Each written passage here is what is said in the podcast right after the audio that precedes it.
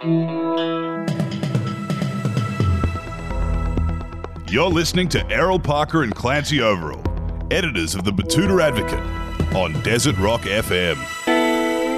Hello and welcome to the Batuta Advocate podcast, beaming out of the Channel Country. My name is Wendell Hussey. It is not the familiar voice of Clancy Overall leading off. He's down at a function in Brisbane, a Broncos function, I believe, and then I think he's also going to the Dolphins function as well. He's got a big weekend. Rugby League has started again, which is a big deal here in the state of Queensland. I'm opening the show here with Effie Bateman, Euphemia Bateman, even. Hello. How are you? I'm great. How are you, Wendell? I'm good. I'm good. I believe you're particularly excited to I'm talk to so the guest that we have on today. She's a writer and a researcher based in Melbourne, Australia, our favourite city, far and away. Really good relationship with Melbourne. We do. It's the as, allergy uh, the capital of the world, apparently. Whenever I go there, I have the worst hay fever. It's awful. It's the everything Hmm. capital of the world, I think. But that's where our guest is based. She's a candidate at the University of Melbourne in the School of Culture and Communication, and she's got a thesis which she identifies as specific to pornographic works from the 18th to the earlier 20th century. We're going to get the exact name of the thesis. She's a PhD candidate. She's a big deal on TikTok.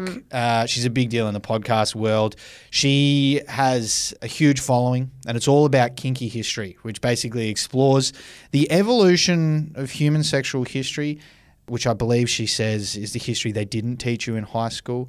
And um, she's got over a couple of million followers, and it's very exciting to have her on board the Batuta Advocate podcast. Esmé James, thanks for joining us. Hello, I'm blushing. What an intro. There's a couple of novels in there as well. There's TED Talks, all that sort of stuff.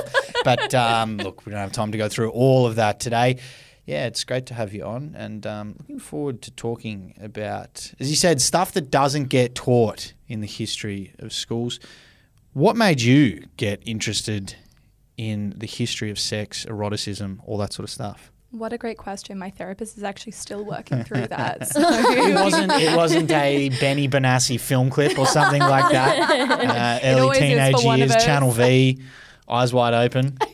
Mine was um, Macavity in Cats. oh my god. He was sexy. yes. Yeah, yeah. Oh my god. That is such a specific sexual awakening, and I relate to it. Thank you, thank Yeah. you. And the rum tum tugger. I kind of. Yeah. I mean, no, that's that's, more- no, no, that's who I mean. Rum Tum Tugger. he was the sexy one. He was the Yeah. sexy one. Macavity was like bad boy cat. Oh, okay, maybe I had I liked a few of the cats in Cats. This is when people will find out that they're actually furries. Um, and, and but it is absolutely wonderful to be here today. Thank Yeah, you so yeah. much for having me. So there was no specific awakening, but it surely throughout the years you'd have gone, okay, this is something that particularly starts to interest me. Yes. Was it something you found at university, later years of high school? How did it kind of happen? It happened because I have this compulsive need to find out what I'm not allowed to talk about. So Uh-huh. every time we are in like university, um, I studied like history and literature. And whenever we got to that point, uh, reading a book, that people were like, "And okay, we're good now. We probably won't go any further today." I'm like, "What's further? Is it a penis?" And it always It's was. always a penis. It's always a Yeah. penis. It always is a penis. And so that is kind of how I ended up like I started to dig myself a hole because I was like that person who would write about all of the stuff that you're not meant to write about. And then once you got a name for that, in kind of academia, you can't really like caress sex. You either sink or swim. You just mm. go straight into mm. it. And I very quickly accidentally became the sex girl because I always wanted to talk about all of these things that we Yeah. don't normally talk about in history class. And then here we are now. I started to post it on the internet. and there you go. And the TikTok algorithm took off. But was there a particular type of person in university who was saying don't go any further, or was that just kind of the way it is? Because I, the hmm. idea I had of university was that it's something that people go to to expand ideas and hmm. learn all sorts of stuff and go down different areas of expertise. Was there a particular type of person that was pushing back, or was just that's just the way it kind of was in literature?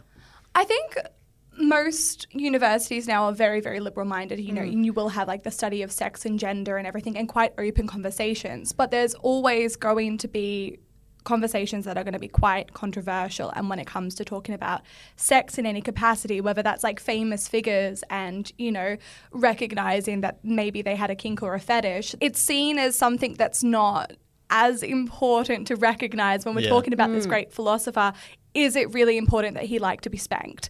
And in my view, it is. And you say yes. And I yes, say it is yes. quite But important. Do you think it's because these people are put on a pedestal and that kind of humanizes them too much? And, and Absolutely. you know, uh, we don't want to know that these great thinkers and these geniuses actually have some weird things that they're into. Absolutely. It straight away humanizes them. When you see something like, you know, James Joyce and you're like, this man wrote one of the greatest books in literary history. And he wrote letters to his wife about how much he loves the smell of her farts. Mm. You know, those two things are kind of divorced from one another. But I mm. think the story is so much more interesting when we put them together and we recognize that these people who have done such incredible things and actually changed the course of history are as weird and freaky as we are. Because, I mean, if James Joyce can do that, why can't we also write the greatest book of history and still get off to the rum tum tugger? You know what I'm saying? Thank you. Yeah. Do you reckon people who are? I've always thought people who are geniuses are more likely to be really weird because their brain works differently. They've done some really interesting correlations about that. And it has to do with, I guess, like you, you how much your imagination and everything is actually coming into the play and having to be continually mentally and physically stimulated at the same time. So they haven't quite worked out the exact reason, but a lot of people in the BDSM community tend to uh, you know, test well on, you know, IQ tests and everything. It's it's a very strange correlation, potentially not a causation, but there's something there. There's a strong, strong correlation as well, isn't there, between overall satisfaction with life and comfortableness and security and BDSM as well, isn't there? Yes, yes. Um, and it one of those, uh, you know, kind of what we think is the connection there is that a lot of people who are in BDSM or kink relationships, there is a really big emphasis on communication and trust and all of those things. So if you're kind of intuitive enough to be able to enter into that relationship and enter into it well, you're probably also good at communicating other aspects of your life. You know, that's not uh, skills that are solely set in the bedroom. If you value consent and communication and trust, that's going to go into all aspects of life. So, yeah, there is a well being thing there. Maybe a bit of a novice question here, but how would you define kink? Because kink is Mm-hmm. something that's not straight, right? It's something that's not quite on the well beaten path. But Yeah. what is the traditional definition of that and how much has it changed over time? Well, it's changed drastically over time. You know, today we recognize kink as a sexual behavior or something that kind of deviates from the norm. But if we go back 200 years ago when that kind of started to be used as a term or a concept, um, that was actually something that was put in place to diagnose. Yeah, It was meant to be, you know, it wasn't something like today that we kind of find ourselves like, we shouldn't kink shame, blah, blah, blah, we'll be empowered by it. Back in the day, um, it was you know, Freud and Krafft-Ebing who kind of come in and they're like, we need to diagnose people with like mental disorders. So this was a mental disorder. Isn't Pretty his much. always? Oh, you want to fuck your mum? Yeah, yeah, yeah. It always comes back to that. Everything looks like a penis and you want to fuck your mum. Yeah. And that's like Freud 101. Like Yeah. that, you can stop there. Yeah, yeah. I don't need to read any of his books. That's all you need to know. Literally, Yeah. you can always guess the ending. Like even when I'm just like, okay, I wonder if Freud ever had thoughts on the foot fetish, and it's like. Uh, yes, he did. He thought that feet look like penises and you would see the foot of your mother and want to fuck your mum. And it's just like, okay, everything will come back to those two things. Done. Very interesting figure. Um, who else is there out there that we might not know about? you mentioned who- James who's a Joyce. big horn dog from history you reckon who would surprise people? Um, big horn dogs from history that I think surprise people. Um, always Albert Einstein. Um, That you know we, we've just talked about high Big IQ and porn star education. mustache on him. Moustache on him. Yeah. Big time porn star yeah. And you've got some pull on that hair. I'll be Mm. honest, like yeah. a little bit of doggy for Einstein. Um, but he was really uh, he had this whole philosophy about love and relationships, and he was all for free love. Like he writes that monogamy is the bitter fruit for everyone involved, and we would all be better off and more satisfied if we could love everyone and go where our ways take us. Mm. At the same time, he was okay with him doing that, but not his wives. Oh, so Oh, gross. That's the case, isn't Yeah. it? Yeah. it always is. But his letters are really interesting because when we talk about, you know, Einstein's always used as, as this person that's just like, yeah, he's like high on that pedestal, most intelligent person ever. Like, you think like Einstein. Einstein would have hated the idea of like you know the marriage and everything that we have Yeah. today and this kind of i guess war on polyamory that's starting to emerge like he was all for that The theory of polygamy. yeah yeah like fuck the theory of relativity Yeah. um also he did uh, you know he was married to his cousin so it's kind of the theory of relatives but um, that's hey, that was a little bit more common back in the day, wasn't Yeah, it? You yeah. know? Not as stigmatized back then. No, everyone was married to their cousin. Like, one of the things I've started to do online, rather than being like, you know, Queen Victoria had a really good sex life with her husband, I will just say, you know, Queen Victoria had a really good sex life with her first cousin, because I think we kind of forget that all of these people were cousins, like at every stage. So love Yeah, that. I think things. Would you say? Like I remember when I was doing um, ancient history yeah. and studying like Caligula and all those people, Mm-hmm, and it seems like in my head, I'm like.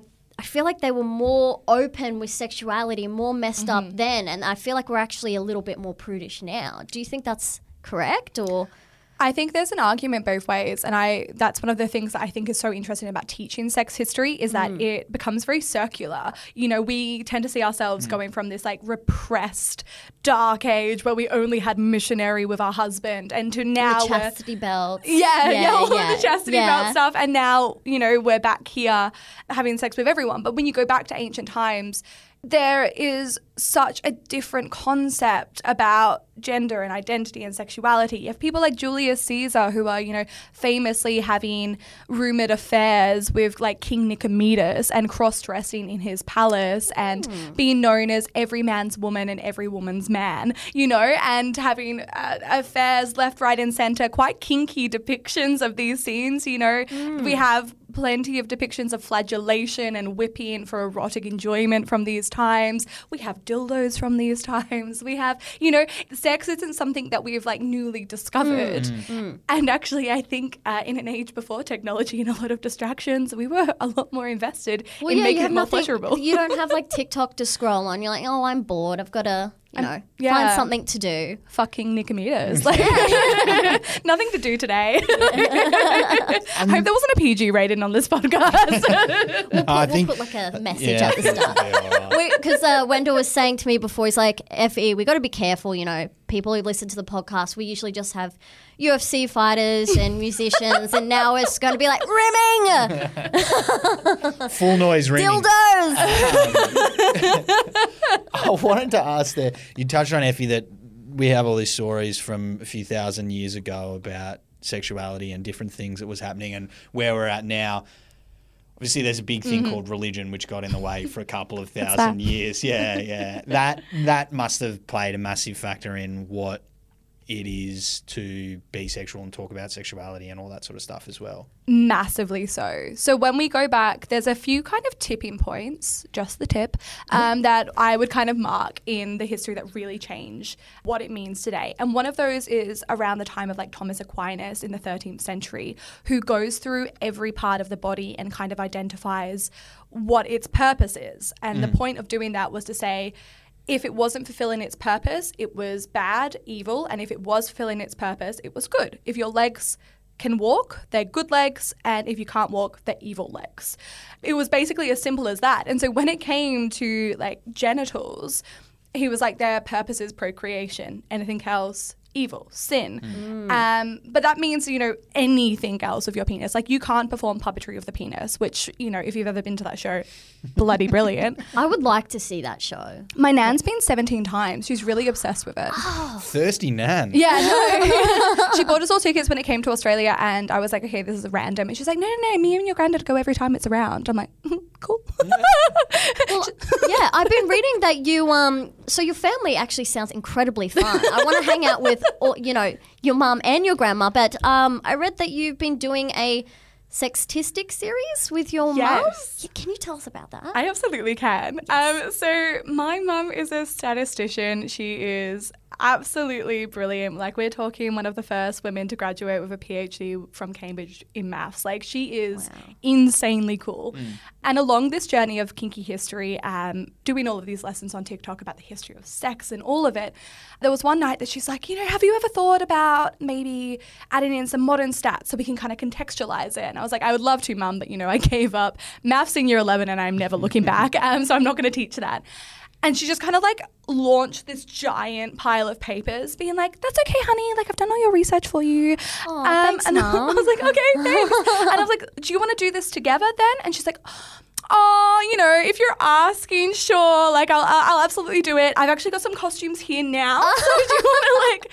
And we ended up getting drunk on a bottle of wine um, and submitting a application video to Screen Australia to be like, hey, would you actually fund this series that we've come up with right now, uh, right here, right now? And they did. And so we created Sex statistics, which has been a wonderful way to contextualize like what's happening in modern day Australia, America, UK, with all of these stories from history and you know kind of understanding what it means today. You know and i think i'm in a very lucky position because i'll just get text messages from my mum to be like hey honey did you know that everyone in melbourne's rooming a lot more than they did five years ago? Um, and you know that's a wonderful relationship. And well, one day i just got this thing being like hi honey um, i'm going to come over. I'm nearly done. I'm just finishing up masturbation and then i will be right with you. And it's just like out As of in, context as, in, as in researching it? They just come up completely out of context. But it gave something to the work we were doing that I think is so important because you can't learn anything from today if you don't put the past and present in mm. conversation. And it's so incredible to even things like vibrator use is going up for guys. And that is a great stat because 100 years ago, vibrators were invented for men. Mm. And then Were we they? they were Oh. They were invented for men to cure their impotence. So we were using va- masturbators, um, masturbators. We were kind of masturbating men with vibrators Oh, okay. to increase their fertility um, back in the 1800s. And then we stopped using them altogether for guys because it got associated with being a womanly product. And now all of a sudden, men are started to use them for pleasure. Like that's an interesting story from history about like one household product. Stats and sex. That is very interesting about vibrators. I did not know that. Are there any prudes in your family? Are there any like good, good Catholics or Is there the black sheep of the family like- who's like, I don't want to talk about sex, guys? or is everyone awakened? Obviously, you've got your nan and your pop you just spoke about who are Yep.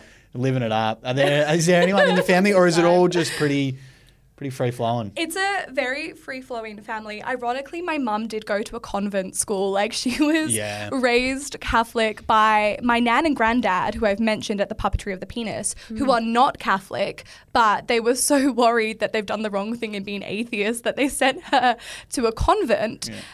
Instilled her with all of this Catholic guilt that no one else in the family has, hmm. which is really interesting. It's a weird place to be. It really and then you're going to go one of two ways after school. You're either going to go hard one way or hard the other way. I like. Yeah. And like all of the time that I was growing up, mum used to like still have all of this like Catholic guilt. And it's Yeah. only until recent times that mum's like, yeah, free love. You know, I think uh, she's just had her teenage years now.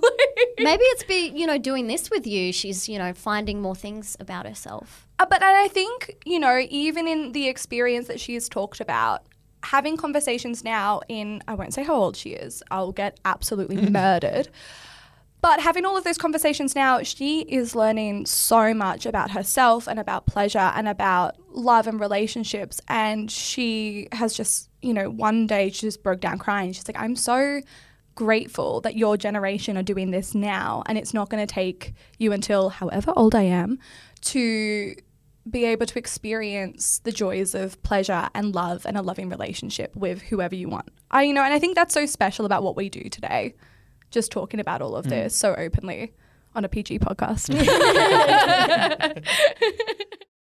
I wanted to ask TikTok's your biggest platform, and watching it kind of grow mm. TikTok as a platform over the last kind of couple of years, it seems to be a platform where people talk about stuff like sexuality and mm-hmm. talk about all sorts of stuff much more than Instagram and Facebook. And it mm-hmm. seems to be obviously you can have all of the different little niches and wormholes, and everyone's TikTok algorithm looks completely different. you know, yeah. you'll have Mine's Pedro, Pedro. Pascal. That's on I've been telling on Wendell. Effie's, It's yeah. just Pedro Pascal. Someone will have Masculine lesbians. That's a new one for me.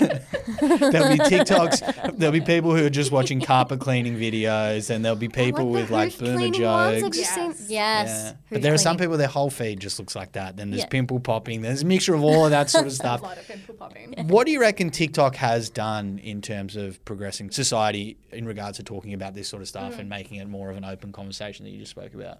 I think it's changed everything. And one of the reasons that I think it's done so is that it came into effect and it was still kind of a toddler going through this identity crisis when, you know, people, I suppose, of my generation have started to come on and help invent it. You know, when I came on to TikTok in 2020, no one knew what it was going to be. And it also felt very um, like it was quite a privilege to kind of be one of the grassroots creators here in Australia because we got to guide what it was going to end up looking like. You know, when I first began, there was one other educational creator that I could name. And when you have this kind of new voice deciding, I know it's like a mega corporation, but guiding what something is going to be, there was a strong need for conversation that suddenly came out of this. Like people were wanting a platform to talk, they were wanting a platform to learn. Mm. And it's so much easier, I think, to start fresh in a brand new conversation than you know something like Facebook or Instagram which have been very much established. And it's very hard to be like hey I'm actually going to talk about sex here now and we're all going to talk about sex and it's going to be a sex positive space. Whereas TikTok just had that. Like at the time of my TED talk I mentioned the fact that KinkTok had nearly 400 billion views Oh my god! yes Wow. there was a huge amount of people, and there was a considerable uh, same number on hashtag Learn on TikTok that are marking that they are coming onto this platform to find community. And you know what you're saying about the different algorithms is that it is so much easier to find your community and to find your niche because you can connect with all of these brilliant minds and people around the world who are sharing similar experiences to you because of that tailored The algorithm, algorithm. is fantastic. The way- yes. yeah. Do you find um because you're discussing sex, do you get censored? I imagine you would be. Yeah, it was the team here in uh, TikTok Australia have actually been brilliant. So when I started, I think nearly every second video was getting taken down. I was covering everything I was doing. I was using euphemisms left, right, and center. And quite early on in my experience on TikTok, uh, the team from Australia reached out to me and they're like, "We love what you're doing. We see value in what you're doing. We want to work together to see how kinky history can exist on this platform in a way that's going to be beneficial to both of us, and you know, also while recognizing that this is currently a 13 plus platform. Yep. And we kind of collaboratively work together to get kinky history to work on TikTok, which is so special. Like we talked about where is the limit? What can we say? What can't we say? When is censorship important in considering that anyone of any age could potentially find this content? And when has it gone too far? So I think I was really, really lucky. Occasionally now, um, you know, something will get taken down and I'll kind of text TikTok and I'll be like, hey, you know, my video got taken down. And they're like, Esmé, you were literally reading porn on the internet. Like, well, touche. but it was like, but it's like 200 years old. They're like, it's still porn. Um, I was like, fair. So, you know, there is a line that you have to be conscious of. I think it's just been a privilege to be able to work with them to kind of establish where that line is. Because we do need open conversations, but we also do need to protect people who potentially don't want to stumble onto that. So, Yeah, right. So TikTok's been pretty good in terms of working with you in regards to that, really good. as opposed to Instagram, which is just like delete anything that looks like a nipple. And then they They hate nipples. Instagram absolutely hates nipples. pepperoni on pizza. Oh no, that's a nipple. it's gone. There's a gone. nipple. Get it off. Did you see that they're going to change this? Are That- they? Yeah, there's been a new thing uh, that I think you know came from the gods that be at Meta that was announced that they've been overruled about the nipple situation because they, you know, obviously they take down anything that looks like nipples, and this was becoming an issue with you know the transgender community in particular, who were saying you're still marking this as a female nipple, I'm a man, and because of you know their voices on this situation, nipple erasure is actually going to be changed on all of their, their platforms, um, which is something that happened this week. So, you know, breaking Fuck news. yeah, free the nipple. Free the nipple. Miley Cyrus is finally like, her moment is here. Like, Well, I mean, like they had Tommy Lee's penis on there for such a long time. they really did. because I kept checking in to be like, is it gone yet? I love And that I'm you're like, it's this is not. for educational like, Yeah, I was reasons, like, scientific reasons, exactly, checking on the penis. Exactly. I'm just, I need to make sure that Instagram's doing their job, so I'm just going to check in. You were really worried about that. I was really worried about the children seeing it, but they had that up for like seven hours. And it was right there. Like, you knew what it was. A monster hog. Um, you have a huge amount of information inside your brain in regards to the stuff we've spoken It's about today. Where do you find it? Like, what kind of materials are you studying, looking at, and what rabbit holes are you going down to find all of this stuff? So many rabbit holes.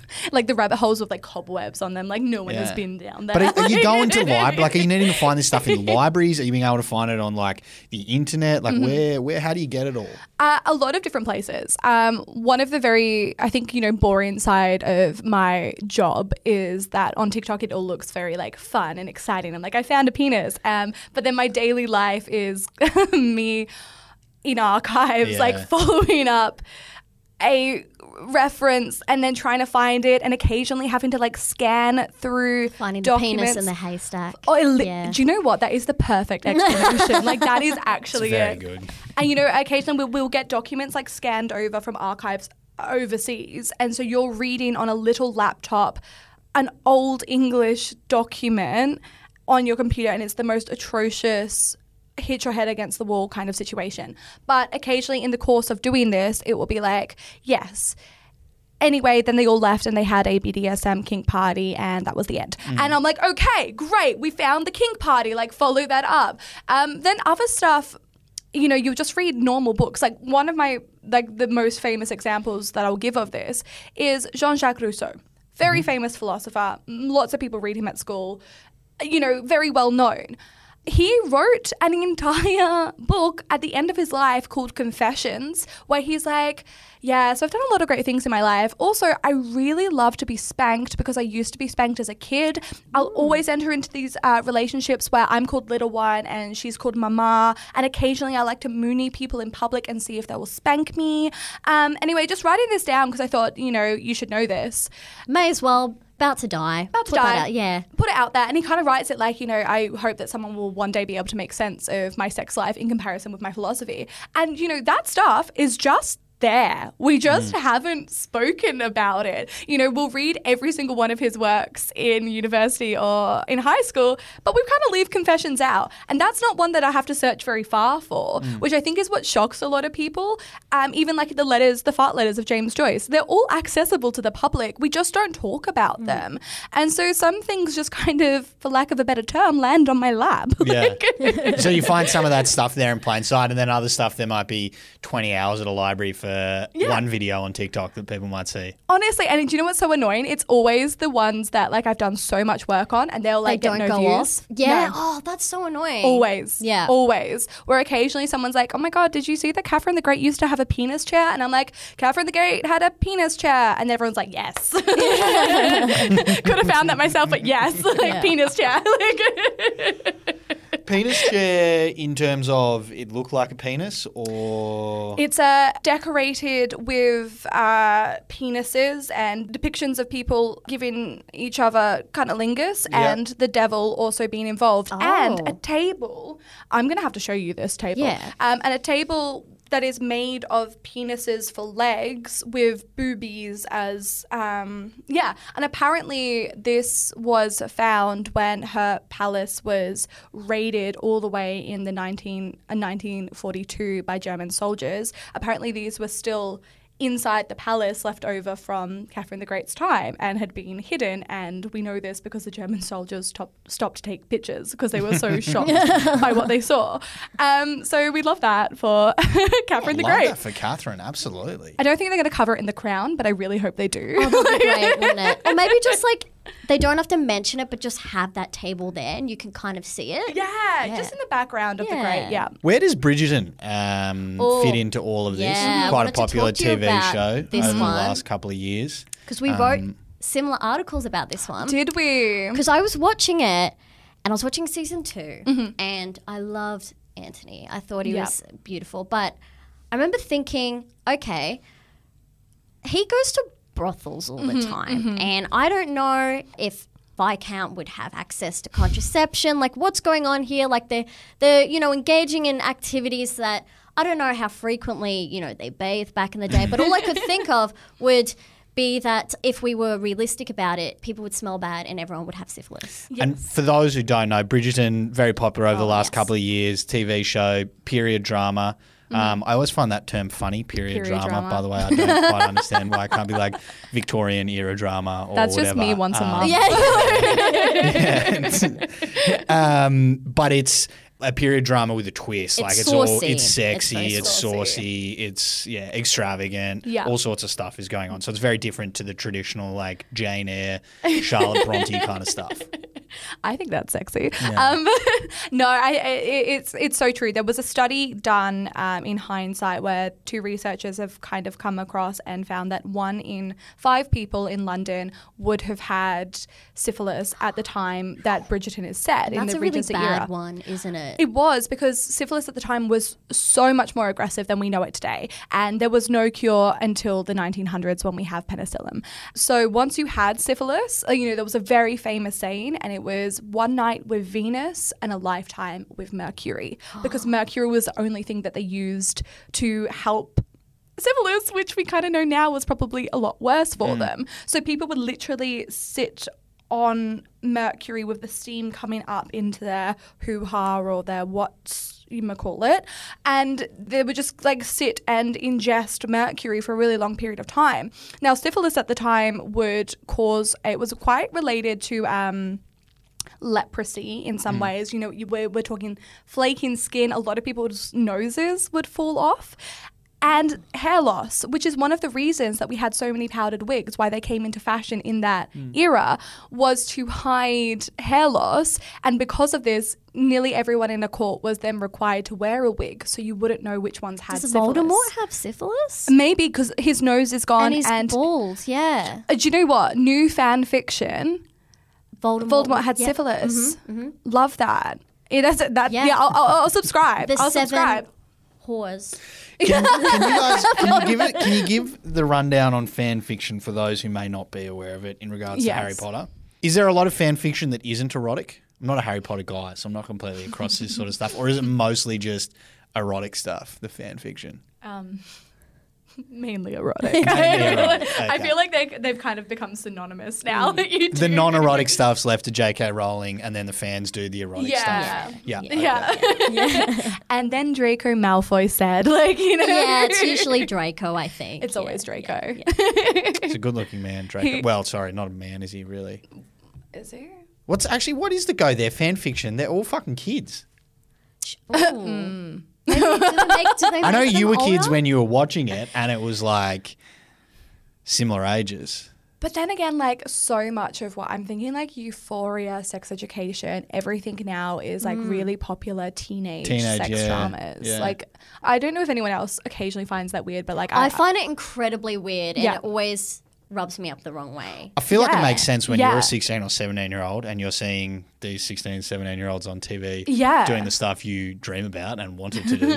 But like if you're getting like adults to play teenagers, like you're getting adults to play teenagers who are engaging in all these activities and but uh, I don't know, I think I think it's a bit a bit off off. Yeah, I think one show that has done it really well. I, I am a big fan of Sex Education on Netflix, um, mainly because, you know, as the name implies, a lot of it is about sex education and they're seeing these experiences with, you know, the person who I want to be when I grow up, which is one of their mums who is a sex educator. Yes. Mm. Yeah, and she's kind of, you know, you hear these two sides of it. And I think that's a, a good show in terms of like they are still teenagers. We're not going to forget that they're teenagers. It's not like Euphoria It's when not gratuitous. Like we don't have boobs every episode. Yes. Whereas I feel like Euphoria sexualizes the characters a lot more. yeah, mm. big time. I mean, I don't know if they have time to go to school. Like every time How are they passing? their are they gra- I passing? don't- Like yeah. this is now a Euphoria podcast. Well, our very own Otis, Otis of TikTok, sex education. oh, of Otis. course. Right. Yeah. Okay. Yeah. Sorry, maybe that maybe doesn't work as a reference. um, yeah, you're Otis. Oh, but, Oh, or I'm mum. Otis. Or his yeah. I want to be the Jean. I want Oh, to be, wanna the be the Jean of Jean? Yeah, TikTok. yeah, yeah. As Yeah. soon as I turned on that first episode, I was literally there. I'm like, it's like looking into a mirror of my future. Like that's what I want to be. If I ever have kids, I Mm. just want to be like, hey, honey, like, have you used a used a condom recently? get a nice little place up in Daylesford or something like that when you head out of Melbourne. I'm Yeah, not a okay. cool mom. I'm, oh, always going to say I'm not a cool mom. I'm a regular yeah. mom, but like that's all right. Like, Well, Jean from Sex Education, thank you very much for joining us. Esmé James, it was a pleasure. That was very interesting. Learned a Thank lot. you so much for having me to uh, talk I've so and fun. everything.